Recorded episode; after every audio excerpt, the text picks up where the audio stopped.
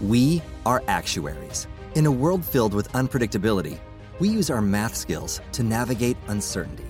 Actuaries make a difference in people's lives across industries and the world. Actuaries have the freedom to work anywhere, and according to US News and World Report, we're the 25th top paying career. Make an impact as a fact seeker and a truth teller. Use your math skills for good as an actuary. The world needs you. You're listening to the Live, Love, Engage podcast. On today's show, how the stigma and shame of addiction are killing productivity in the workplace. Stay tuned. I am Gloria Grace Rand, founder of the Love Method and author of the number one Amazon bestseller, Live, Love, Engage How to Stop Doubting Yourself and Start Being Yourself. In this podcast, we share practical advice from a spiritual perspective on how to live fully, love deeply, and engage authentically so you can create a life and business with more impact, influence, and income. Welcome to Live, Love, Engage. Namaste and welcome to this live edition of Live, Love, Engage. We're coming to you live as we do on Wednesdays from, on Facebook, LinkedIn, and YouTube. And I also want to welcome those of you who are listening to this uh, recording on your favorite podcast platform. And I am delighted to have a guest with us today, and I'm going to bring her on right now. Um, she is doing some amazing work in the world, and her name is Dana Golden. So, welcome to Live, Love, Engage, Dana. Thank you, Gloria. I'm happy to be here.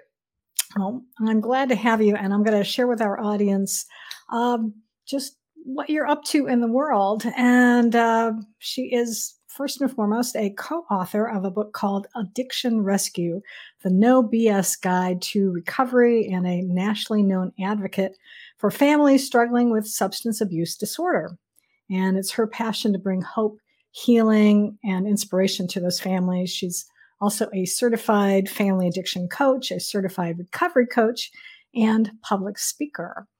And um, I'm curious to know what actually, I mean, I've I, I know because I've done some research on you, but for you to share with our listeners and our audience out there today, um, what what actually got you into this type of work? Because it's not something that um, you know. I think you you definitely have to have a, a passion for it and, and it probably maybe even a, um, a personal reason possibly why um, you're, you're doing this type of work so i wonder if you would share with us um, yeah how you became a certified family addiction coach and recovery coach yeah most of us working in the addiction space have a story and um, and I have a story as well. So uh, my story is I grew up in a home with addiction, and uh, my dad had process addictions, um, a little different than substance use or alcohol uh, use disorder. Um, uh, we consider process addictions things like gambling, sex, work,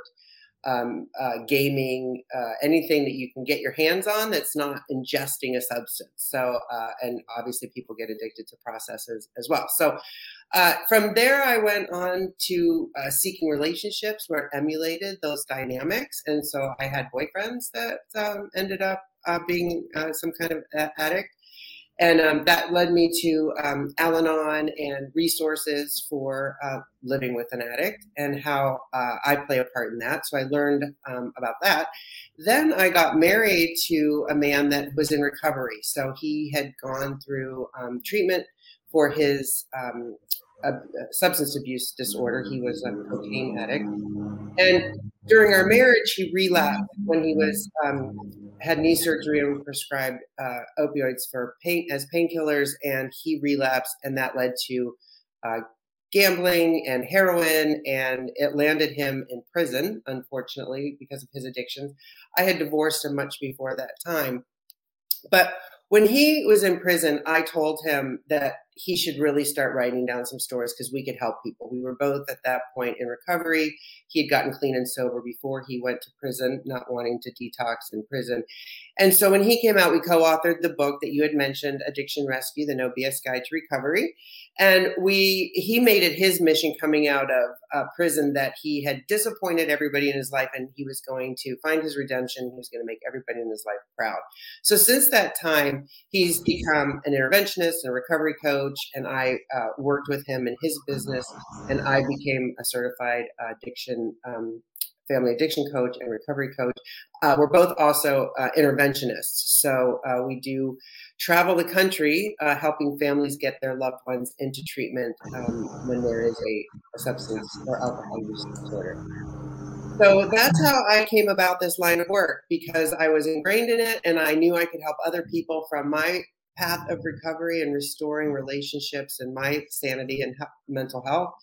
And um, and so we've uh, partnered up. Our marriage didn't last, but we've partnered up to help other families. Mm.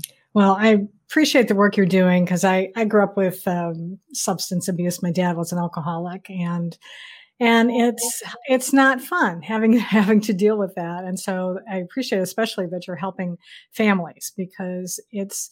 Um, it's not just the person who's involved. I mean, it really does affect everyone.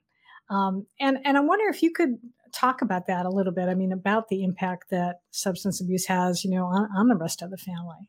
Yeah, and it is huge. And so I actually have a quiz on my website, um, and I'm going to just tell you what that is right now. It's danagolden.com backslash quiz. And what that quiz is, it's, there's six established family roles around addiction, and everybody takes on a maladaptive role when there's an addict in the household. Um, one of those six family roles is the addict, um, but there's the hero, the caretaker, the mascot, the lost child. So everybody has this maladaptive role in how they deal with the loved one that has a, a, a using disorder. Um, we, you know, we tend to tiptoe around. We don't want to talk about it. We might be the enabler, um, helping them um, to sneak their their drug of choice because we want to be their advocate. We might be the one that's um, you know, so mad and opposed that we just step out of the relationship. We don't want anything to do with it. So each one of these roles is maladaptive according to how you relate to your um, loved one with a, a using disorder. Um, and it really does affect the whole family. And that's why family addiction coaching is so important. When we get a loved one to go to treatment, we have that time that they're away to help the family understand their role in it. Because if their loved one comes back to that same family dynamic after their stay at treatment, it's just a recipe for disaster because nobody's learned this new language, this new way of speaking. They've been immersed in recovery and now they come home to a family that's not. So we try to get those mm-hmm. family members in recovery during that time. So when they come back, they can be the best support system in helping them stay in a sober, clean life. Mm. Yeah, I, and just in, in going over my family history, it's like I wish we we had done something like that because it, it, it would have perhaps helped a little bit better. Um, it, eh, just all around because I know even then I know my sister and brother I think dealt with substance abuse and and in a way I did because I've dealt with food that was my drug of choice and that I've had to deal with um, you know and still and still um, well, now I, I'm more aware of when I do reach for food as truly as like comfort, and mm. and then I I'm able to then say, okay, that's enough now. but yeah, uh, food is another one of those process addictions. It's not mood altering, but yeah, mood altering, right? Yeah, yeah, absolutely. Yeah. yeah. Um, I I know I put the the introduction on, or when I was promoting this on, on social media, it was talking about um, the the stigma and shame of addiction, and that how that affects people in the workplace. Um, can you talk a little bit about that? Because um, it because there is there is I guess there is this stigma about it about it, isn't there? Maybe let's start with that first. Yes, unfortunately, uh, there is. It is changing. Um, the language is changing. We try not to use addiction and clean time, and uh, there came up dirty on a UA. Like we try to change that language a little bit. It's just substance use disorder, alcohol use disorder, um, and try to. You know, it's so mainstream. It touches everybody. If you if mm-hmm. you aren't addicted to something, you know somebody that is. And mm. it, I just say to be on this planet is to be addicted to something, you know, whether it's food or mm. work or working out, or we all overindulge in something. It can be mm. ice cream, caffeine, nicotine, right? Yeah. So I try to normalize it a little bit. And I think that's what the world is trying to do by trying to change that stigma and shame. Now, when we talk about it in the workplace, um, there's just a lot involved. So, if you're someone suffering from an addiction and you're in the workplace, there's a lot of fears around that. Fears that your peers are going to find out, that your boss is going to find out, you're going to lose your job. So, it's very uh, something that you want to keep within. On the flip side of that, in the workplace, there's so many people dealing with a loved one at home that's dealing with an addiction, whether it's a child or a spouse. So, you can imagine um, an addict and the space that it takes up in their head because you know their only focus is their next fix. Well somebody that's dealing with a loved one at home their only focus is getting their loved one better and finding them help because they never know if that next phone call they get or when they go home are they going to find their loved one dead? I mean that's the biggest fear surrounding this. So billions of dollars are lost every year because of um, productivity lost in the workplace each year. And that's just people can't show up to work because they're so consumed with an addiction, or they're hungover, so they're not working to full capacity, or they're in their heads not being able to be as productive as possible because they're just worried about someone at home that's dealing with a substance use disorder. So there's just a lot going on in the workplace that we're trying to um, get the word out there. So many employers have um, EAPs where they have resources for their employees to get help, behavioral mental health. Mm-hmm. Um, but a lot of people don't even know that their employer has the, have those programs. So it's really important to find out the services that your employer offers, uh, what kind of behavioral and mental health um, resources they have for them and to openly be able to have conversations because the worst thing is when you're holding all this inside and you can't go to your coworkers you can't go to your employers there just needs to be more of an open dialogue around the fact that so many people are suffering from this and it just got so much worse during covid. Yeah. And i can see though that i I feel like this really needs to start at the top though and, and that like you know the head of the company they really need to be able to let people know that it is safe because i can imagine if i'm an employee and you know even just just i'm just like hearing like stories of like my husband's with with dealing with hr and and things like mm-hmm. that that uh, you know in his workplace it just seems like sometimes i would think people might be afraid to even you know talk to someone in hr about this so it, it seems like it needs to come you know from the top down and, and starting you know with the culture and letting people know that it is you know, we do want you to get help. We want you to be healthy, and and and so we do have these resources available. Is agreed. Yeah. Is and is that what you do? You do that? Do you like go in and like talk to companies and and talk to absolutely, absolutely. It's so important as soon as an employee is hired that they understand their benefits if there's monthly newsletters at the workplace, if there's monthly meetings or weekly, whatever, it's those things. If anything changes in your coverage, you need to bring it up, be able to talk about it, that open dialogue. It should be out there all the time so people are reminded that, hey, we have these resources for you. Mm, yeah.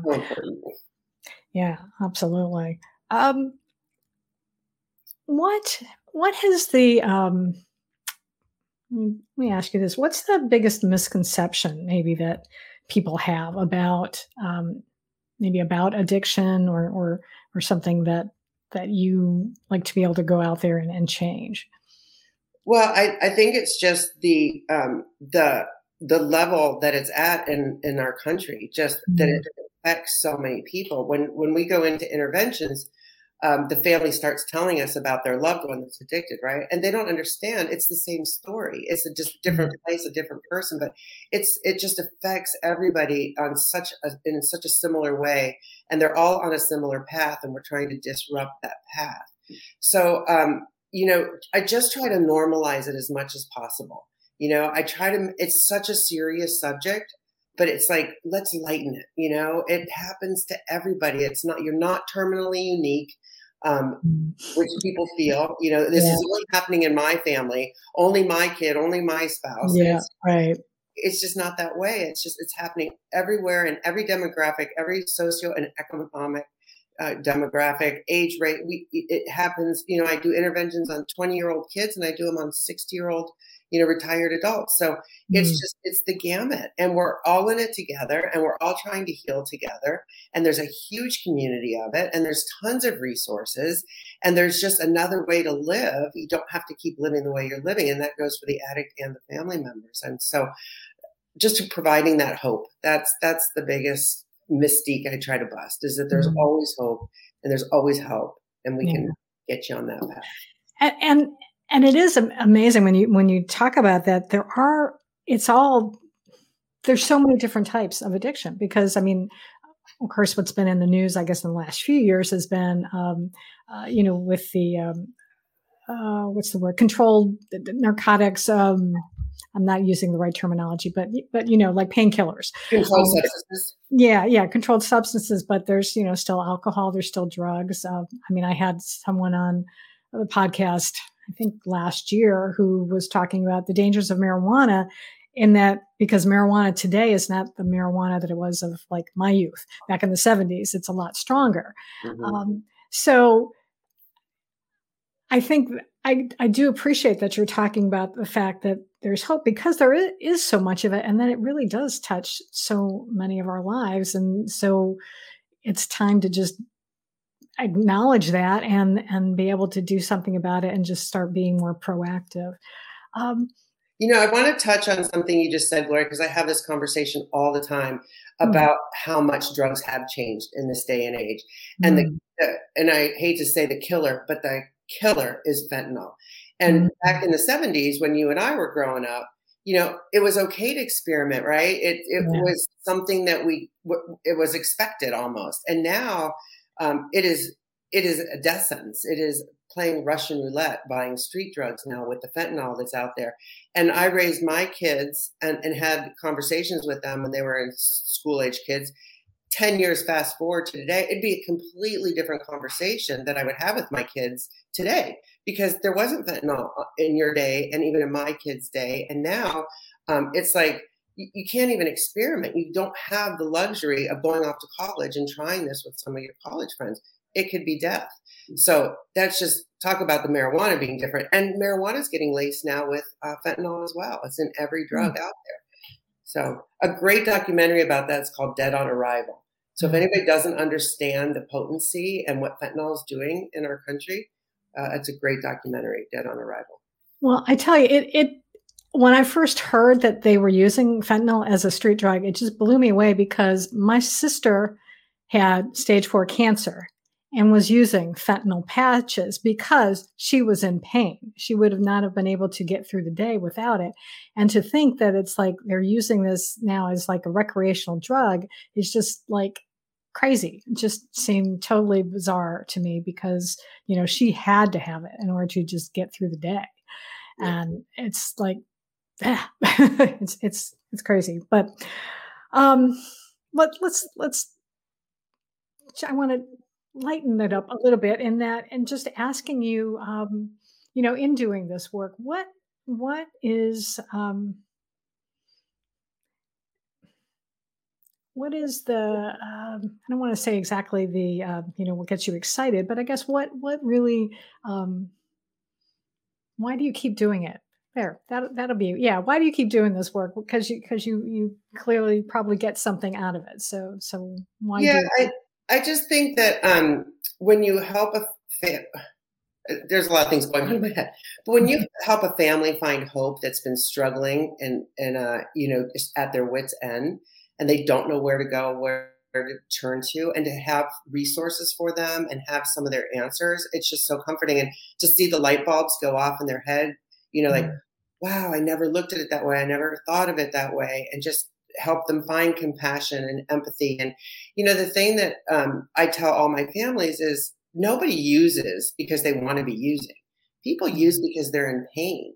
And there's so much underlying that addiction. And they're just so mad, you know, that they have no control over it and their loved ones, you know, ruining their life or whatever it is that they don't understand what this person's going through. And when you can get to the root of the problem and the trauma, the PS, uh, PTSD, whatever is underlying um, the use, and there's just light bulbs that go off that they mm-hmm. understand that there's a reason, not that you know there's ever a good excuse to use, but um, but there's reasons and their loved ones in pain and to help them find the resources they need to get out of that pain and then to have people you know touch base with you a year after you've gotten their loved one in treatment and just say you know they're doing great our family's doing great you know we're so grateful um, that you came along um, it's just very very rewarding i mean I, I, we're literally saving lives every time i do an intervention and believe me it's intense and it's stressful mm. but when you can save a life and i fly someone to treatment and drop them off knowing they're in good hands and they're a safe place and their families for sometimes the first time in years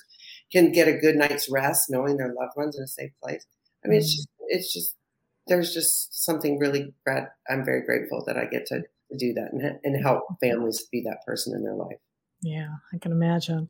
Um, what if if someone is you know going through this and and they're they're looking to uh, let's say they come to you for the for the first time and they're they're you know seeking seeking guidance what do you um how do you kind of start out what is like the first sort of things that maybe you say to people to be able to help them um, you know, let's say it is like a family member that you're coming that's coming to you?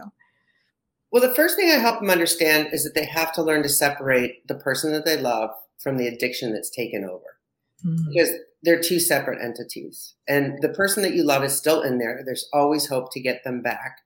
Um, however, this disease of addiction has taken over, and they're doing things and saying things and acting in ways that they wouldn't normally do without the influence of drugs or alcohol or processes in some case. So, so helping them understand that they can be mad at the disease, but they can still love their loved one at the same time. It's, I always say it's like having kids. You know, you love your kids, but when they're being naughty, you don't love their behavior. It's the same mm-hmm. thing with addiction. And then the, the one of the first modules I would say when I go through with the family when I'm coaching them is understanding their loved one's addiction because people don't understand why they just can't stop you know? They they feel like i can stop. I can have a drink and not go on all night. Why can't they? And just coming to understand the power um, of the disease of addiction um, how it's mentally and physically and emotionally um, addic- addictive. They become dependent on it in those areas, and they can't just quit. It's not a matter of their moral character or um, how much self will and willpower they have. It has, the disease of addiction has nothing to do with that. So just helping helping them understand about the disease of addiction, and the, and a lot of light bulbs go off. It's very helpful for them. Mm. Yeah, and I think that's part of where I guess maybe some of the stigma has come because some people still are like, oh, you know, it's not a disease. Why do they call, you know, like alcoholism a disease or something like that? Yeah, they should be able to stop. But um, what what do you say to people like that who who are still, um, you know, convinced that, it, yeah, that it's I not a disease? Get into that argument: is a disease? Okay. Is not a disease? I call it a disease because it needs attention. It needs medical attention like any other disease. Mm. Um, but that's not an argument I ever want to take on. It doesn't matter. The mm. fact is, is that when you um, when you have a problem um, and you're dependent on it, the brain needs it on a daily basis, mm. and it needs more and more and it um, and it craves it more and more and you can't just stop so whether it's a mm-hmm. disease or not a disease they've got this going on in their head and it's a it's a terrible loop that gets coded in the brain just like a computer and until mm-hmm. you stop that loop and you change the coding in the brain they will continue to crave it which is why you cannot just you know put the plug in the jug and think mm-hmm. all is well it just doesn't work that way yeah, that's true. And and it really is really is mind over matter. And and I'll just share, I mean, because again, I've I've been like I said, food is something that has been my my area. And so last week I was not eating as healthy as I would like. And so then I started switched over and Sunday I started, you know, doing better again. But yesterday, last night I was out shopping and I'd had a wonderful dinner, was full, and yet I'm like my mind was like, go get some ice cream. And I'm like, I'm full. Stop it. This is like ridiculous. It's like, what is going on that I'm feeling this way? And it was very, it was, you know, luckily I was able to, I finally was like, no, you're tired and you're full. You're going to go home and you're going to be fine. And, and then I was, and I was much better this morning, but it's, but it's the power of the mind. It's, it's just it can be really annoying sometimes. I would say, you know, for for my sake, and and this is just a minor thing, but someone you know who is going through, you know, more serious, um, you know. Uh, addictions where they're really dealing with like a substance abuse like you know something um, that is really changes the chemistry of the brain itself i think that's where it gets to be um, much more challenging to help people is that what you found Oh, absolutely. Absolutely. And, you know, I want to mm-hmm. speak to what you're saying because it is a mindful practice on a daily basis, right? Anytime mm-hmm. you're trying to change a habit and, and stay in the focus of that, of the new habit, um, you know, I say people meditate, they have a meditation practice. You have a mm-hmm. yoga practice. You know, doctors yeah. have a doctor practice, right? It's something you have yeah. to practice on a daily basis. Um, and recovery is the same way. It's something you have to be mindful about. You have to pay attention to those triggers and ask yourself those questions. Why I'm full. I don't need it. Why am I going through this right now? And yeah. do it. If I don't have it, I'm going to be fine. If I do have it, I'll probably just be mad. Like just have those conversations and exactly. figure it out with yourself. And that and that's what it is. It's a mindful practice on a daily basis. And in our mm-hmm. book, Addiction Rescue, um, we talk about all those kinds of things, the aftercare, what it takes to stay in recovery, and it's healing body, mind, and spirit and paying attention to all three of those things. Because when you're mm-hmm. functioning on all cylinders like that, it's a whole lot easier to stay in the present and uh, on your path. Yeah. Yeah, and I definitely I know meditation is one practice that I do every day. And and I know if on the rare occasions when I miss it, I miss it during the day. So I make sure that I do that first thing in the morning to to get my day started off right. So I like how that you guys do talk about, you know, some type of mindful practice to be able to help people. Um, what are you curious about right now? Oh, what am I curious? When are the numbers going to come down? Hmm. You know, we saw them exponentially go up through COVID um, we haven't seen really uh, them coming down, um, and so so that would be one thing is to see those numbers coming down, like that we're making a dent and people are getting it and getting into recovery. And the other thing is getting recovery the first time around because right now the average time, it, I think it's like five times um, of mm-hmm. relapse, getting back on the program, relapse, getting back on the program. Why is that number so high? Why aren't people getting it the first time around. So um, those mm-hmm. are the things I pay attention to, and I would like to see changed. Wow, that's um, surprising and not surprising at the same time that it's five times. But it, that is interesting, and I, I would love to, yeah, I share that curiosity and wonder how the heck we can get that down so that yeah I, I do want to say that treatment centers now the, the, the model's changing and more and more are doing dual diagnosis co-occurring so addiction and mental health and i think mm. that's really important because there's always a mental health component when it comes with addiction so to treat both at the same time and not just the addiction is it, i do think is going to make a difference in the long run i don't know that we're mm. seeing it a whole lot yet but that's really prevalent now that these um, that is all dual diagnosis and they're paying attention to both sides of that mm-hmm. point no, that yeah, that that makes sense. And and because I know that um, you know, I'm sure like with my dad, you know, he was in World War II and and he also dealt with uh, family addictions as well. So whatever was causing him to do that had to have been something that either either maybe growing up during the depression as well you know what he went through what his family went through and so yeah to have been able to get that kind of support I love that they're doing that now. I think that's gonna that is gonna make a di- big difference. Um, is there anything else that I haven't asked you about that I should, or any other last point that you'd like to make today? Um, I guess nothing comes to mind. I think that uh, we covered the gamut of hope and healing for families and their loved ones that have a using disorder. Um, and I guess I just want to reiterate that there is always hope. There's always a chance of change, and mm. we're out there trying to change lives on a daily basis. So, mm. um, yeah, that, that's my message. Well, good. Well, I'm. It's it's a very good one, and I'm glad you are doing that. And if someone wants to be able to learn more about you and about the work that you're doing, what's the best places for them to find out about you? Well, um, my website for my family coaching is uh, danagolden.com. Um, I'll reiterate that danagolden.com backslash quiz is where you can take a quiz to find out uh, what role you take on in a in a family that where someone overindulges in something. Um, and then there's another website, the Life Recovery Coach, and that's the uh, website that where I work with my ex husband. Um, that's more about our interventions, coaching services for the for the addict, um, public speaking engagements, uh, those other areas that we work in.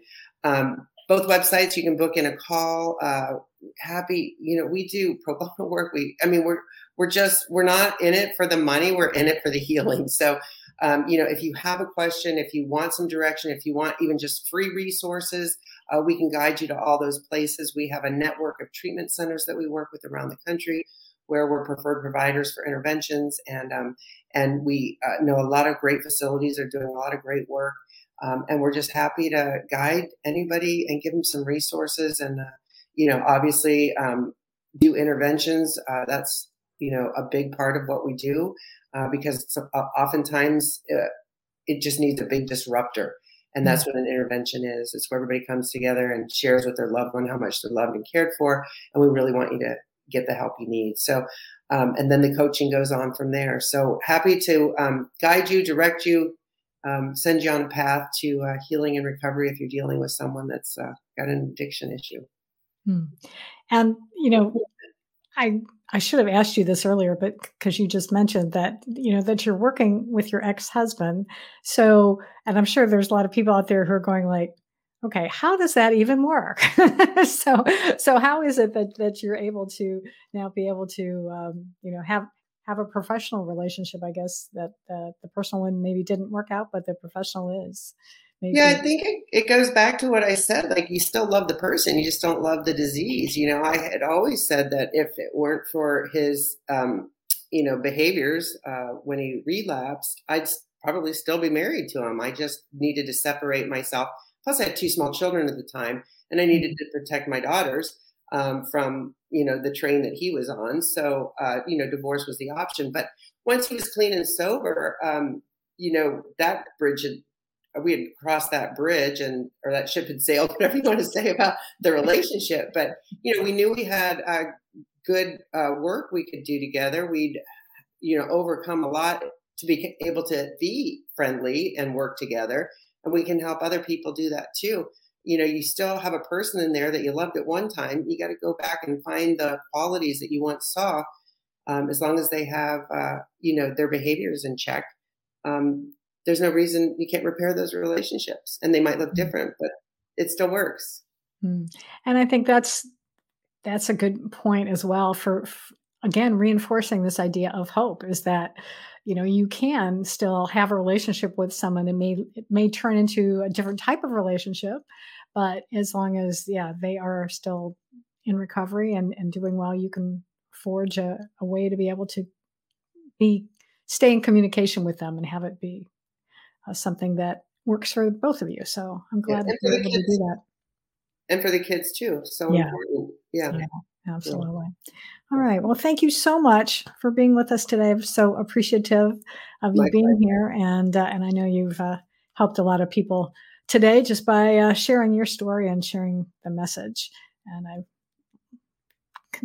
wish you continued good work and, and and helping a lot of people out there. Thank you so much, and thanks for having me and letting me share my story and message. I really appreciate the opportunity. You're welcome. And I thank all of you for watching and for listening. And if you got some value out of this one in particular, I encourage you to share this with a with a friend. If you know someone who is going through, um, you know, addiction, or or someone who they have a family member or something, um, do share this information with them. And and I will have the links to uh, Dana's websites and that quiz. I will have that in the show notes as well, so you can get there. And um, uh, yeah, so until next time, as always, I encourage you to go out and live fully, love deeply, and engage authentically. Did you know that a majority of entrepreneurs tend to discount the importance of their work? And a good number feel their success is simply due to luck. I know from personal experience that self doubt can keep you from having the kind of life and business you desire. That's why I've created a free guide called Uniquely You How to Move from Self Doubt to Self Love in Four Simple Steps. To claim your free guide, go to liveloveengage.gift. That's liveloveengage.gift.